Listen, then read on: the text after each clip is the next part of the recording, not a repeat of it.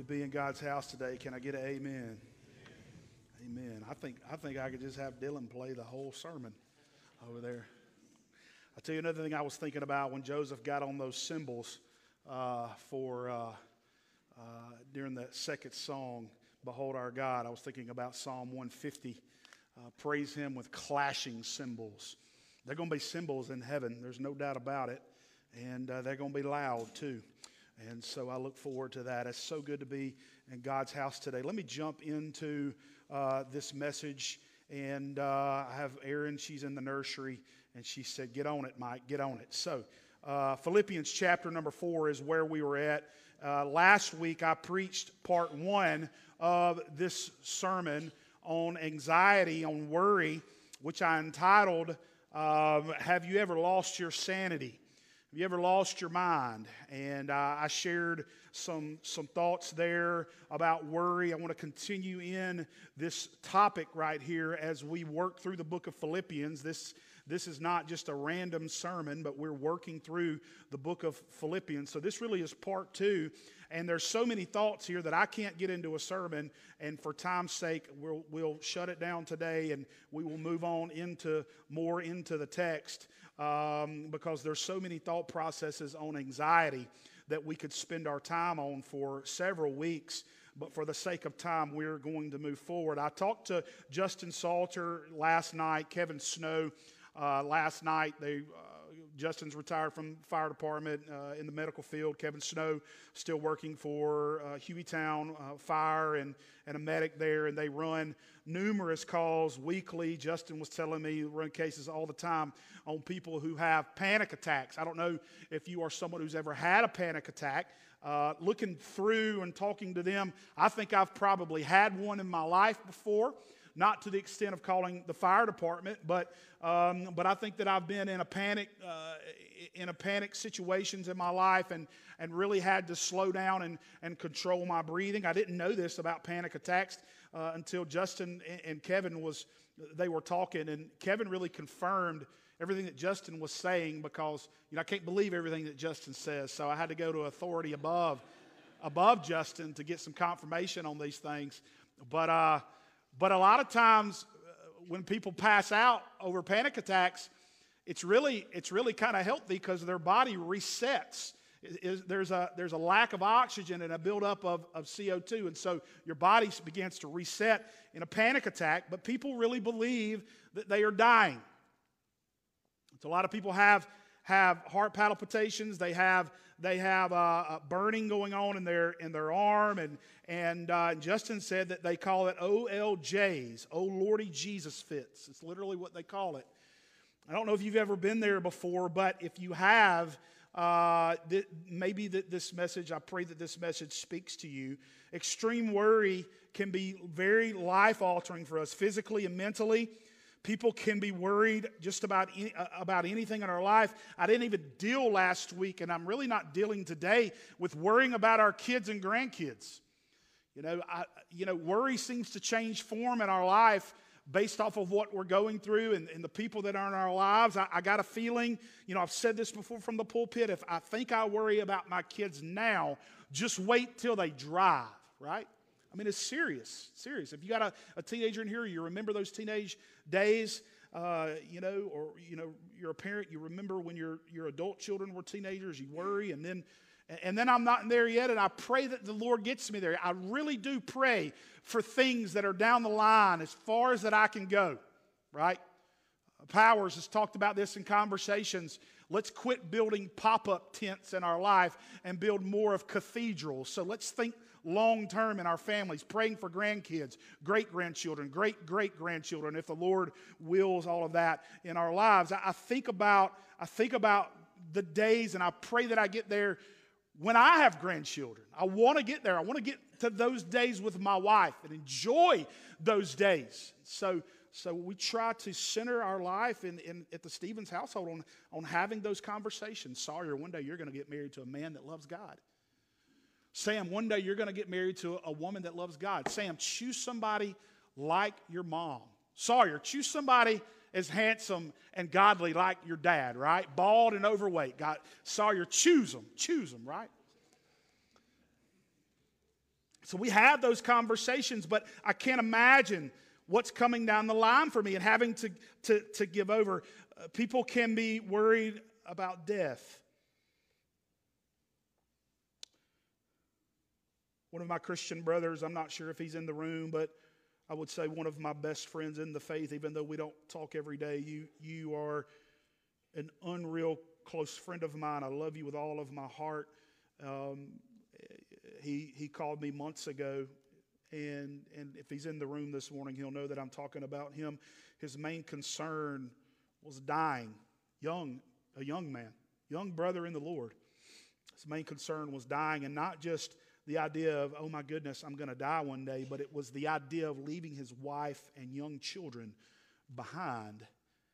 And it, has it, been life altering for him. He has lost sleep this was months ago, and I think the Lord has resolved a lot of those issues in his heart and in his mind, but, but he had extreme anxiety about death. And I would say this there are people who have anxiety about death because they don't know Jesus. This brother knows the Lord and loves the Lord, but there are people who have extreme anxiety about, about death because they don't know Christ. And they know that they will stand before him one day. And so right now they have no hope because they don't know Jesus. And so, if anything today, if you're here and you don't know Jesus, you have anxiety about death, you should. You should be worried. And I don't know why that person has made it in here today to the house of God. Maybe, maybe you're just here because somebody invited you and you've cared nothing about church, but, but when the lights go off, and it's just you in your bedroom with your head on your pillow, and all you have is the Lord there, and you know you aren't right with Him, you should worry. Because you will stand before Him one day and give an account for your life. You say, Mike, will you do that? Sort of. But I have a defense attorney who will stand and give an account for my sin. And it doesn't mean that I'm better than you. It doesn't mean that I'm better than you. But I pray that your eyes will, will see the beauty of the gospel. I shared last week my battle with anxiety during a difficult season here at Union Hill in my life and how, how God walked me through that. And I made a, a wonderful statement, wasn't in the notes, but be very careful to make a life altering decision based off of a season in your life. Be very careful. You think you're in wintertime. Well, wintertime only lasts a short season, and then springtime will come. And so, so I, I planted corn in the garden over there. And a couple of weeks ago, me and my dad, and I woke the kids up early on a Sunday morning, and and, and, and Erin came out and we all shucked corn. I don't know, about 150 years of corn. And we just had a great time shucking corn and telling stories out in the driveway and having a good time. But, but when I planted corn, I had to wait 90, 100 days or so before corn was harvested. Didn't plant corn and get corn the next week. Doesn't work like that. So some of y'all are, are planting corn with the Lord right now, and you're waiting for a harvest, and you want your harvest now, but but if you've spent years planting a different seed into the ground, and you have reaped that seed for years and years and years and years, and now you come to the Lord to plant corn, it takes a certain amount of time, a season. I don't know what that season is, the Lord does, for you to begin to reap the harvest of what you're planting. Don't give up. Don't give up on planting seed in the Lord. Don't give up on that. It takes a little bit of time. We, we can lose our sanity over so many different things in life, worry about God's provision for tomorrow. How am I going to make it? Particularly when He says, Hey, Mike, hey, Powers, hey, Justin, hey, Brandon, I want you guys to pursue God in the ministry. And you're looking at Him going, Hey, Lord, uh, how are you going to take care of my needs? And He looks back and goes, Don't worry about that. Serve me wholeheartedly. I will take care of you. But Lord, Powers, where are you at? But Lord, but Lord, I could do something else and get a bigger paycheck. The Lord says, You could, but if you go that route, you're not in my will. Don't worry about tomorrow. Trust me now. I'm the God of tomorrow. I'll take care of you. I'll take care of you. A lot of us worried during COVID 2020 when it hit in March.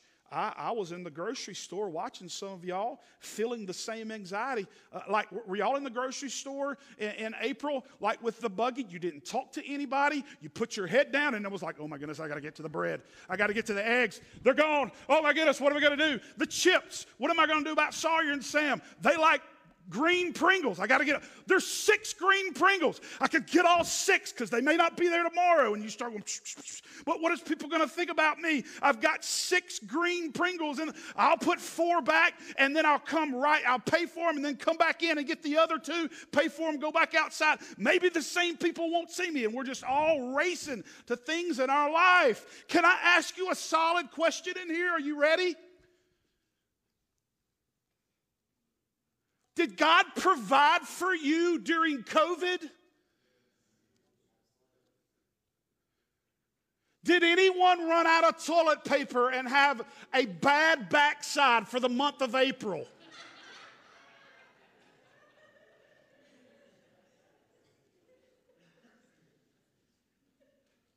And we were so worried about toilet paper that we would take off the shelves and we would mess up the very next person who would come. Because, I mean, I got to have quilted northern in my life. I don't know what you have, some of you weirdo Charmin people, but quilted northern had to be there.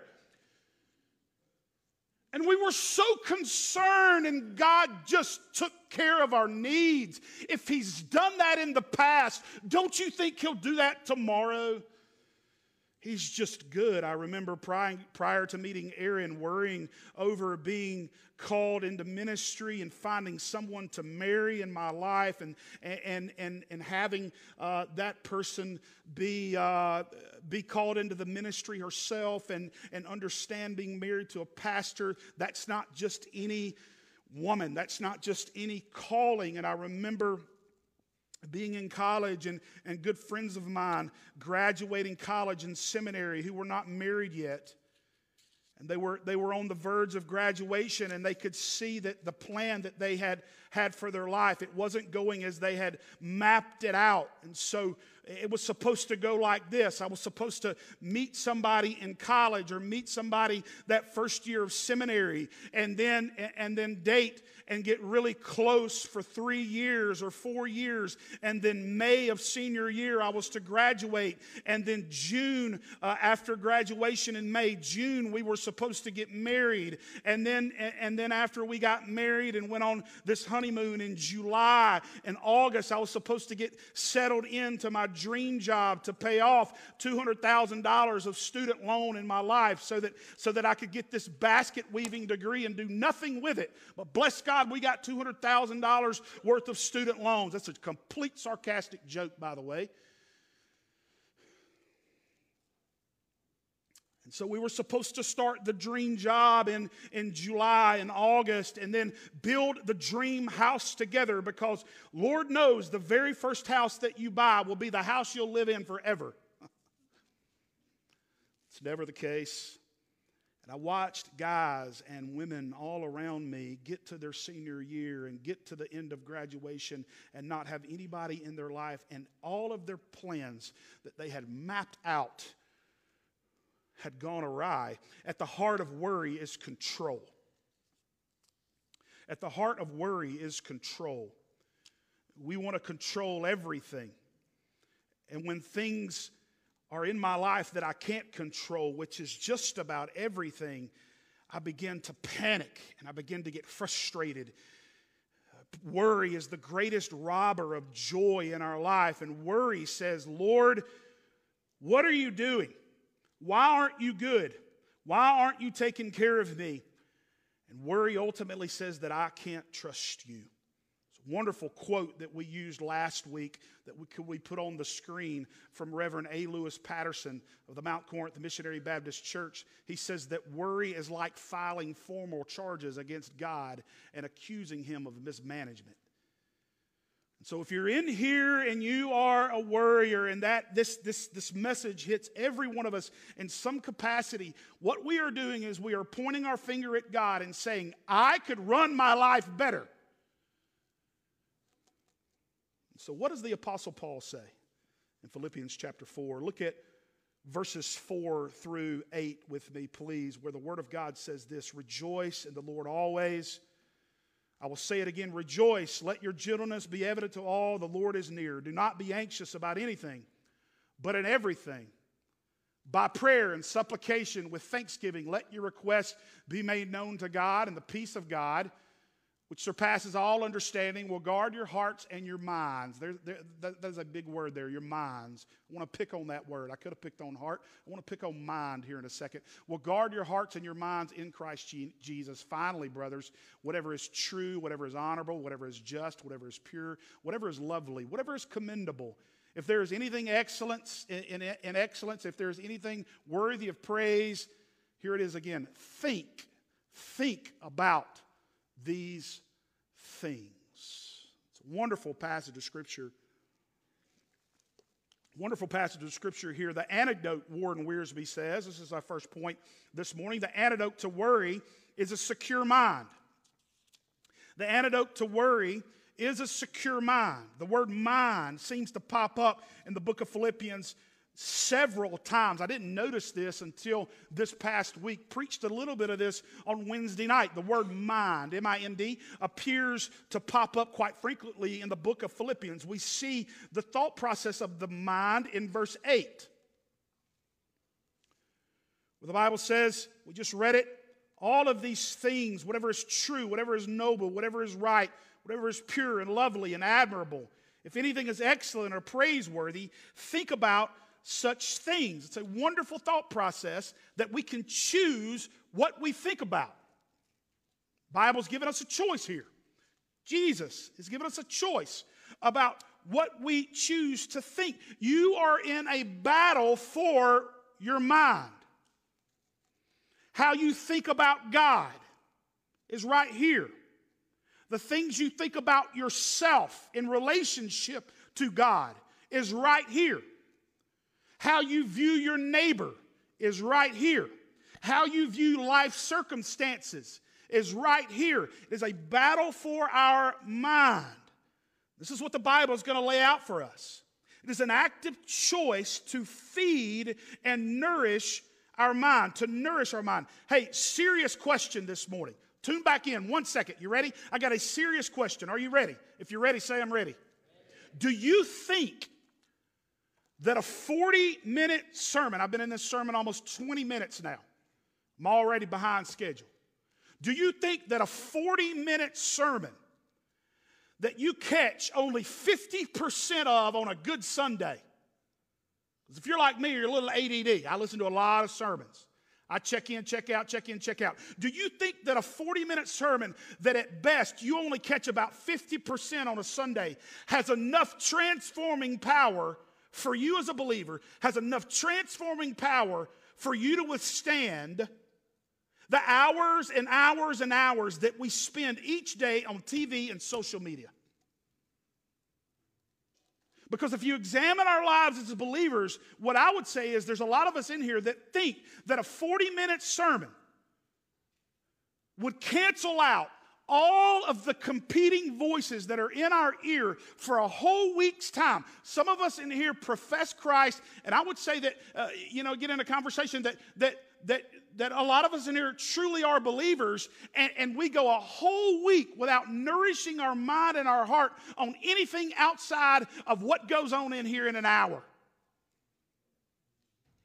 And I could stay on this for a lot longer than I need to, but but but I'm talking about the believer this morning. Is it possible? Hear me. Is it possible that we eat, I hope, a good meal in here on Sunday? But is it possible that we fill up our minds with junk food during the week?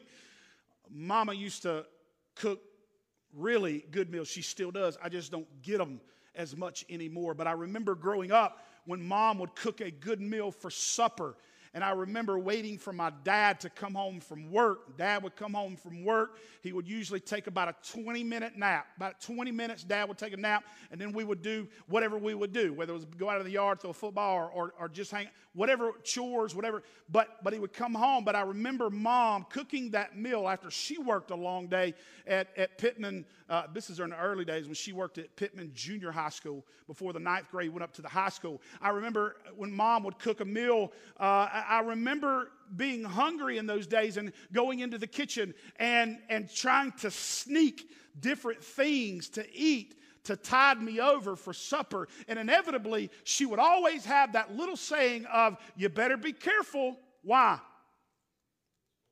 You're going to spoil your supper. And so you could fill up with junk food and then sit down to a really good meal and not even want the meal. Some of you come into the house of God, you have filled up on junk food and everything that we talk about in here, you don't desire it, and it's because your mind and your heart has been filled up on junk food. We're presenting a wonderful meal today. Powers presented a wonderful meal to behold our God, the King of Kings and Lord of Lords. And some of you honestly think that everything is boring. That ain't Powers' fault. It ain't my fault, and it certainly ain't the word's fault. Now, I've preached some boring sermons before. I know that I have. And we want to provide seasoning to what we do. I understand that. But some of you in here honestly do not get the fact that you have brought in a full stomach and a full mind on everything that the world has offered in your life, and, and you don't desire any of this. And, and, and what you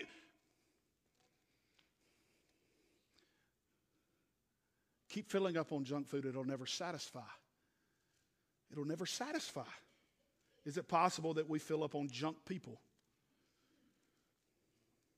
I mean, there's some people in my life that I love, but they're junk. Until God does a transforming heart their, uh, uh a transforming thing in their life, they're junk in, to me in, in the sense of speaking wisdom into me or giving me life to enjoy and I got to be honest, there's some people that I love with all of my heart, but until Jesus does a transforming work in their life, they don't get to be inside the inner circle of my life. I love them. I will, I will spend time with them as best that I can, but, but, but they don't get to speak wisdom into Mike Stevens. They don't get to speak negativity into my ears. They don't get to speak things that aren't biblical into my mind. I, I keep them at arm's length because junk people junk people will pull me down. I, I, can't afford it. Life's too short. I got to lead my kids to know jesus christ. I don't need people that don't know him telling me how to live my life. Isaiah 26 verse 3 the word says thou wilt keep him in perfect peace whose mind is stayed on thee because he trusts in thee. Lord keeps our mind in perfect peace. And if you look at what the scripture says very quickly, I'm already off topic very quickly. If you look at what the word of, of God is saying, verse 8 is to think about such things. Um, excuse me, verse 7 um, has the word mind in there. The peace of God uh, will guard your heart and your mind in Christ Jesus. This word mind keeps appearing. look over with me at, at, at, verse 2. Go back up the page just a little bit in your Bible. Verse 2, when he asks these two women who are had a falling out to agree in the Lord. Do y'all see the word agree there? That is the same word, agree there, is the same word that Paul uses one page over in my Bible in Philippians 2 verse 5. Where Paul says, Let this same mind be in you, which is also in Christ Jesus. So now we're into the mind of Christ in Philippians 2, verse 5. This word mind, we're in this, this idea that, that now we have the mind of Christ. Remember, this is a battle for our mind. Everybody wants to compete these competing voices for my mind. You say, Mike, you hear voices? Yes. Do y'all not? I do. Everything wants to compete for my mind. My social media wants to compete for my mind. We live in, in, in social media more than we live in the Word of God, and, and it's competing for our mind, and it's got an effect on you. Don't you think that you are too good for things to not have an effect in your spiritual life that aren't of God? We can't fill our mind up on this junk all the time and expect to be filled with the Spirit of God and move forward with His will in our life. We can't expect it. Look at Philippians 2, verse 2, when Paul says, Then make my joy complete by being, there it is again, like minded.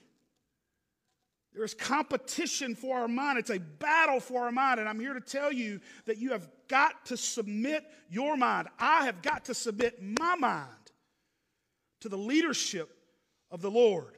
I want you to notice, flip on your Bible, flip over in your Bible to Romans 12, verse 2, the transformed mind, the renewed mind. Flip, over to Romans chapter number 12. Romans chapter number 12. Look at verse 2 with me. I don't think we put this on the screen. Did we put this on the screen? I don't think I put it back there. If you could find it real quick. Romans chapter 12, look at verse 2 with me. Listen to what the Word of God says.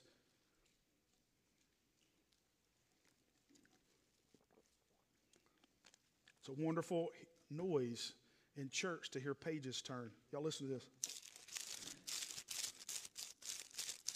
It's an old school noise. Y'all hear that? It's old school.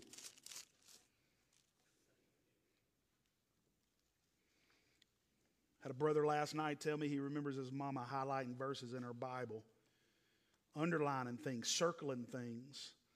Listen to what Romans chapter 12, verse 2 says Do not conform any longer to the pattern of this world, but here it is, but be transformed by the renewing of your mind.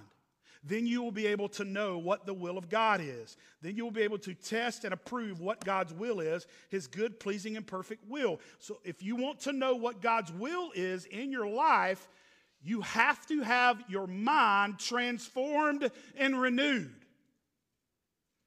And this renewing seems to be a process that's ongoing, it never stops. It's a constant renewal. And the word transformed is there's it's only written in the Bible two times. Are you ready for this? One time here in Romans 12 and another time in Matthew 17 verse 2, which is the story of Jesus on the mountain of transfiguration when he gets transfigured in some sort of heavenly body for a brief moment. Moses and Elijah appear uh, on this mount of transfiguration. It's a very strange story. I've only preached on it one time in my life, by the way. I need to refresh my, my thoughts on that particular story. It's an interesting story. And the inner circle of Jesus gets called, Peter, James, and John, they get called up with Jesus. He says, Hey, guys, come with me. I, want to show you something. Jesus knows what's about to take place in this inner circle, goes up, and they witness this incredible moment where Elijah and Moses, Moses and Elijah, the law and, and, and grace, law and grace are appeared. Uh, uh, Elijah gets, gets uh, uh transposed into heaven by grace, doesn't he? and, and Moses, who's this picture of the law. We got law and grace in the sky, and, and they, they, they see them, Moses and Elijah. How, and how did the disciples even know it's Moses and Elijah? How do they even know that? That's why I would argue with you today that we're going to know people in heaven because they know it's Moses and Elijah. I think something incredible happens in our minds when we get to heaven. We will know and be known. And heaven ain't about my mama one day, heaven is not about my grandmother. I get to see her, but I will not worship my grandmother. I will worship Jesus. I will not cast my crown at my grandmother's feet and say, You made the best fried okra I could ever imagine, and you poured Jesus into me at the kitchen table before me and granddaddy went hunting. I will not say that. But I will stand with her and I will worship Christ forever and ever. All right? But I'll know my grandmother. There they are, Moses and Elijah, and the Bible says that Jesus gets transfigured here. Don't you miss this? He gets transfigured in his body. Something happens in his body. The Bible says, I think it's verse 2, that his, that his face shone like the sun and his clothes were white as lightning.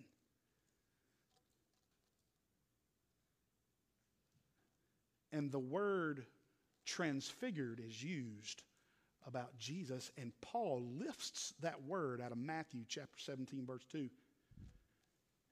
and puts that word on you about your mind. Now, one day we'll have a body like Jesus and we'll be fully transfigured, fully transformed. The word really is metamorphosized. That's what it is in the Greek. We are, we are transformed. Our mind gets transformed. We think different. We talk different. And when you think different, you begin to act different. Our thoughts are connected to our actions. If you want different, Christianity is so much more than behavior, by the way. If you ain't been changed right here and you're trying to live for Christ, you will get tired of living for Christ because your mind hasn't been transformed by Jesus. A lot of people think just good works get us there. Good works will send you to hell this morning. If your mind hasn't been changed, good works don't matter. You will get tired. You will, you will begin to hate good works if your mind hasn't been changed. Paul says that our mind gets renewed. And, brothers and sisters, this is a work of the Holy Spirit. This is important. Hang in here with me. Hang in here with me. I'm going to shut this thing down here in just a moment. This is important because our sanity is found in having a firm foundation in who we are in Jesus Christ. If we don't know who we are in Christ, any one of us are on the verge of losing our sanity. Martin Luther, let me give this illustration. Martin Luther was losing his mind, not the civil rights leader, but the one that nailed his 95 thesis uh, statement against the Catholic Church. He nailed it onto the Catholic Church in his hometown in Germany. It caused quite an uproar, and here we are today as Baptists. And, uh, and, and, so uh, Martin Luther began the whole process of the Protestant Reformation, and, uh, and it's just interesting to talk about him. But Martin Luther about lost his sanity before God. I actually think that he did lose his sanity before the Lord. And, uh, and Roland Bainton writes in his biography on Luther, listen to this. Luther was losing his sanity on how can I be right with God? Truly, no. How can I be right with God? He writes this Luther was already a monk. He joined a monastery because he thought, well, if I separate myself from ungodly people and just join a monastery, then surely God would love me and give me favor. This idea was driving him crazy. He was already a monk and he spent his days in prayer and service. Still, as he looked at his life closely, he found sins in his thoughts and words and deeds. In the monastery, Luther spent up to six hours a day confessing his sins to a priest. But later, he would always remember sins that he'd forgotten to confess. And then the questions nagged him. If only confessed sins were forgiven. What, what would happen if I forgot just one sin?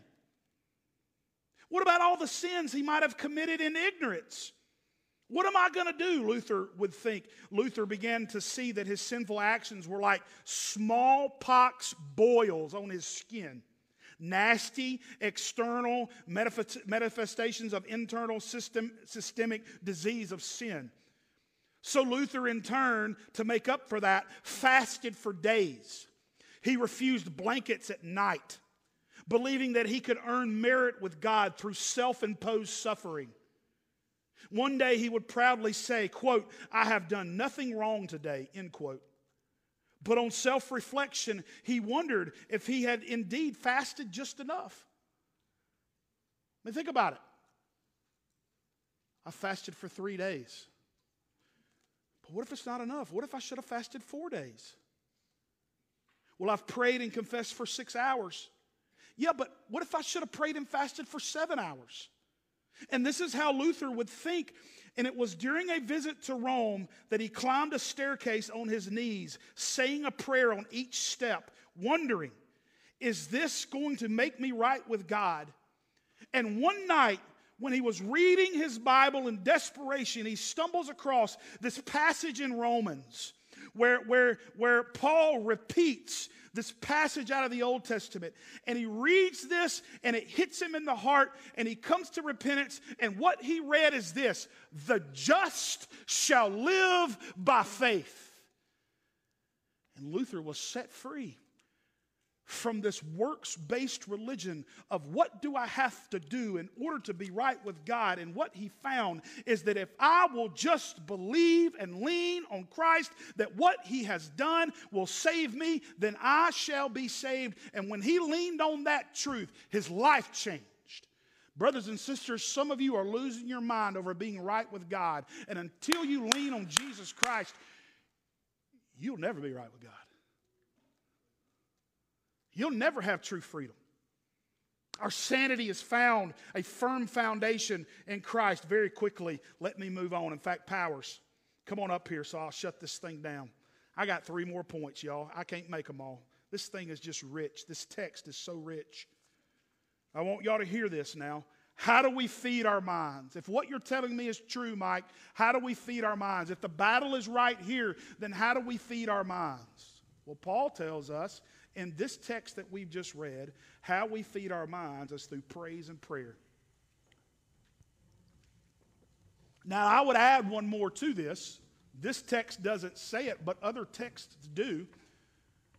The Word of God. We feed our mind on the Word of God. Like, like let, me, let me show you a passage that's been, that's been on me lately. Greg Wheatley, you posted it up this past week. We talked about it. Me and Justin talked about this on our podcast just a little bit. Union Hills podcast. I think uh, it's been a wonderful blessing to the few that have uh, listened to it. I hope it's been a blessing. Uh, this passage has been on my mind when we talk about worry. Are you ready? Jesus says it like this Therefore, I tell you, do not worry about your life, what you will eat or drink, or about your body, about what you will wear. Is not life more important than food and the body more important than clothes? And time out. Most of us in here have never worried about food. They've never, we've never worried about clothes. We've never worried about what we will drink. We've never had to worry. We're rich. And if you are poor in here and you don't have those things, then come to the church, have a side convo with us. If you don't know where your lunch is coming from because you are that broke and you can't afford lunch today, we want to feed you. We want to fill your cabinet with groceries. We want to send you somewhere where you can get clothes, and we will help you do every single one of these. But most of us in here don't think that any of those are that important, and we breeze over that text. But if you were living in the first century, you did not know where your next meal was coming from. Ask the widow who gave all she had to the temple that day. You didn't know about your clothes. You literally wore what was on your back. You did not have a closet where half the stuff in it either don't fit or out of date. You'll never wear it ever again. But bless God, we can't get rid of those clothes. Oh, and let me throw all of my clothes on Facebook, nickel and dime the community. Meanwhile, people don't have clothes that I could straight give them to. That's another sermon for another time. But in all honesty, that's not another sermon for another time. We will nickel and dime the community over clothes in our closet that somebody down the street really could use. Somebody's kid really could go to school and wear name brand stuff, but we will nickel and dime the community over things in our closet that God graciously gave us. Also, I could have an extra $150 in my pocket that I can go to the beach and spending quarters at a game room that I can buy Sam $150 worth of ridiculous things behind a counter that I absolutely loathe standing there getting that crap. But bless God, let's do it. Most of us in here don't understand this text. I have a hard time understanding. I've never wanted for clothes. I've never wanted for food. I've never wanted for drink. Some of you know what it's like to grow up in poverty. You know what this is like. And what Jesus is saying is if you want an example, look at the birds of the air. They do not sow or reap. They don't store in barns, and yet your heavenly Father feeds them. Are you not much more valuable than they are? Who of you, by worrying, can add a single hour to his life? And I look at the birds. I'm going to have to shut this thing down, but I look at the birds. They're not lazy, they work their feathers to the bone. I love to be in a deer stand and watch red birds.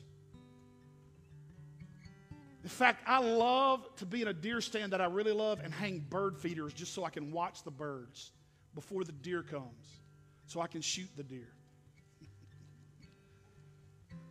Birds ain't lazy. Birds aren't lazy. But birds ain't sitting around wondering where my next meal's coming from. Because God's just, God just takes care of them. And I guess what I'm trying to say, brothers and sisters, is can't we trust God that we are more loved than the birds?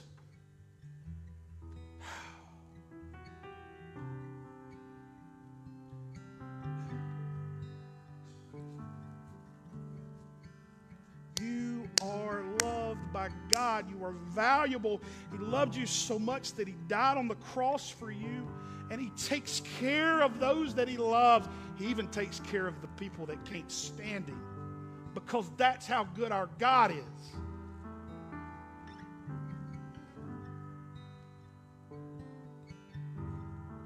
Mike, if you just knew my situation, yeah, yeah, I don't, but but God does.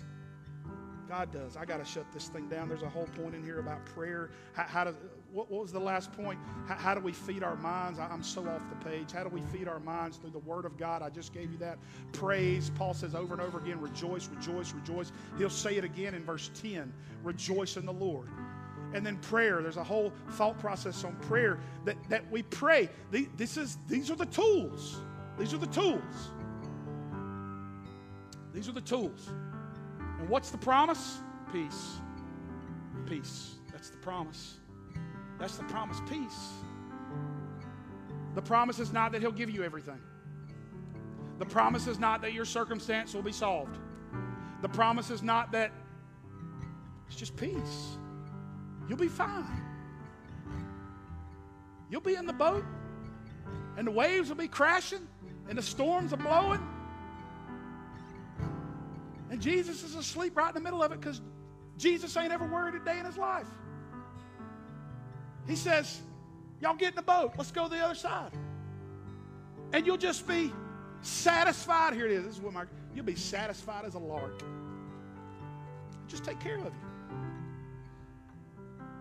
I have not made it to what I'm preaching on. I have it. And when some of y'all sell something, you'll block me on Facebook so I don't get to see it. That's fine. That's fine. That's fine. That's fine. I, I'm, I'm, you know, I probably ran it a little bit there. But I ain't made it. But I tell you this I'm in the boat with Jesus. Sometimes I panic and fear. Jesus has to say, Hey, Mike, sit down. I got this. Ooh, I'm thankful for the grace of God. I don't have this text down at all. I panic and fear. But the grace of Jesus Christ covers a multitude of sins. Can I get an amen in the house today? If you're walking through a storm right now and you're in fear, you're in panic, you're in worry mode, you're worried about something heavy today, the altar's open for you. Maybe you're lost in here. Maybe you're worried about meeting Jesus one day. I pray that the Lord opens your heart to the beauty of Jesus. He died for you, rose from the grave for you has come to save you, run to him. The altar's open for anyone who needs prayer. Father God, would you bless this time? In Jesus' name that we pray. Amen and amen.